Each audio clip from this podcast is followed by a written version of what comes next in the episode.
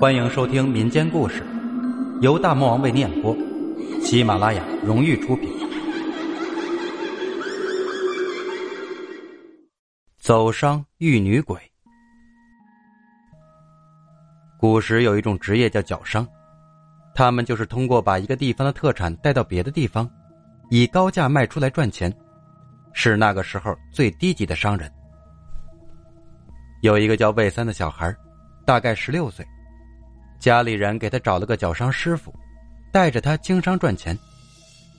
他师傅叫张大树，做脚商有三年多了，虽然没有赚到什么大钱，小钱还是有的。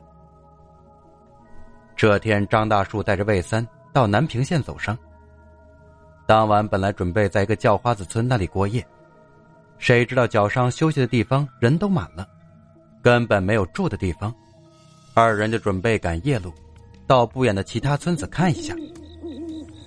师徒二人乘着月光在小路上走着，魏三跟着师傅。突然发现师傅顿了一下，就听到师傅说：“魏三，跟着我，低着头，不许抬头。”说罢就开始往前走。魏三低着头跟着师傅走着，突然眼前出现了一双女人的鞋子。魏三刚想抬头。就发现那双鞋的主人到了自己面前，他抬头一看，一个长相漂亮、五官精致的女人，而且散发着一股魅力的气息，让人忍不住想要靠近。魏三看到女孩，说道：“师傅，咱们带上这女孩吧，这荒山野林的，她一个人多不安全呀。”只听他师傅说道：“魏三，闭嘴。”再说话你就滚，以后别再跟着我了。赶紧跟着我走，闭上眼，我拉着你。说罢就抓住了魏三的胳膊，魏三没敢说话，闭上眼跟着往前走。可是脑子里还是出现那个女孩的样子。走了大概半个时辰，他师傅说道：“睁开眼吧，今天这事儿，你可能第一次遇到，我不怪你。”以后咱们还可能遇到这种不干净的东西，你给我记住，我说什么你就得听什么。魏三听到这里才明白，原来那女孩是阴魂。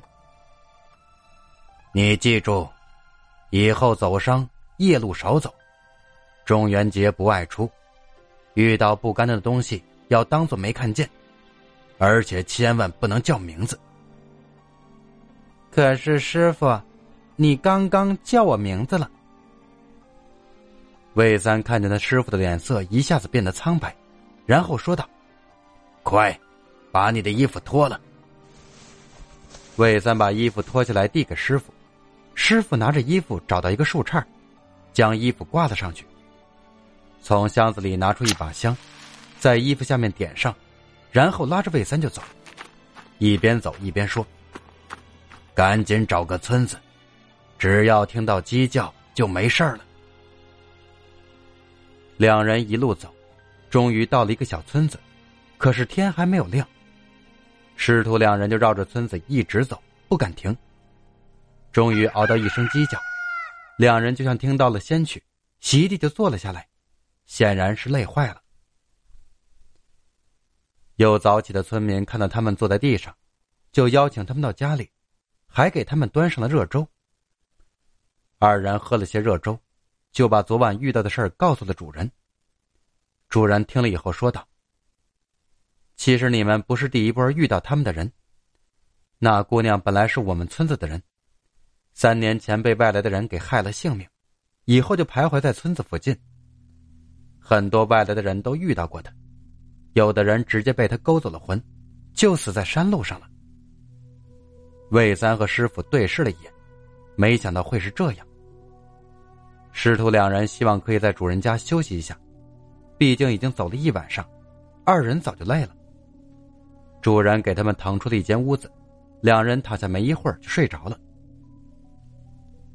张大树睡了一会儿就被吵醒了，他一看，魏三整个人都在晃，还一直笑，这是做美梦了呀。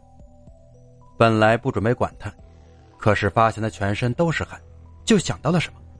赶紧把他叫醒了，然后问道：“你是不是做梦了？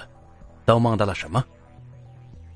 魏三一看师傅严肃的样子，就说：“梦到那女鬼了，而且还在梦里结了婚，正入洞房呢。”张大树一听，叹了口气：“哎，你这是被他给缠上了呀。”魏三一听，困意都吓没了，就问：“师傅，那该怎么办呀？”张大树说：“只有一个办法，你娶了她，她就不会害你了，而且还能帮她轮回，你也能积下不小的阴德。”他。他不是死了吗？我怎么娶她？今天晚上就娶。说罢，从箱子里拿出一双绣花鞋。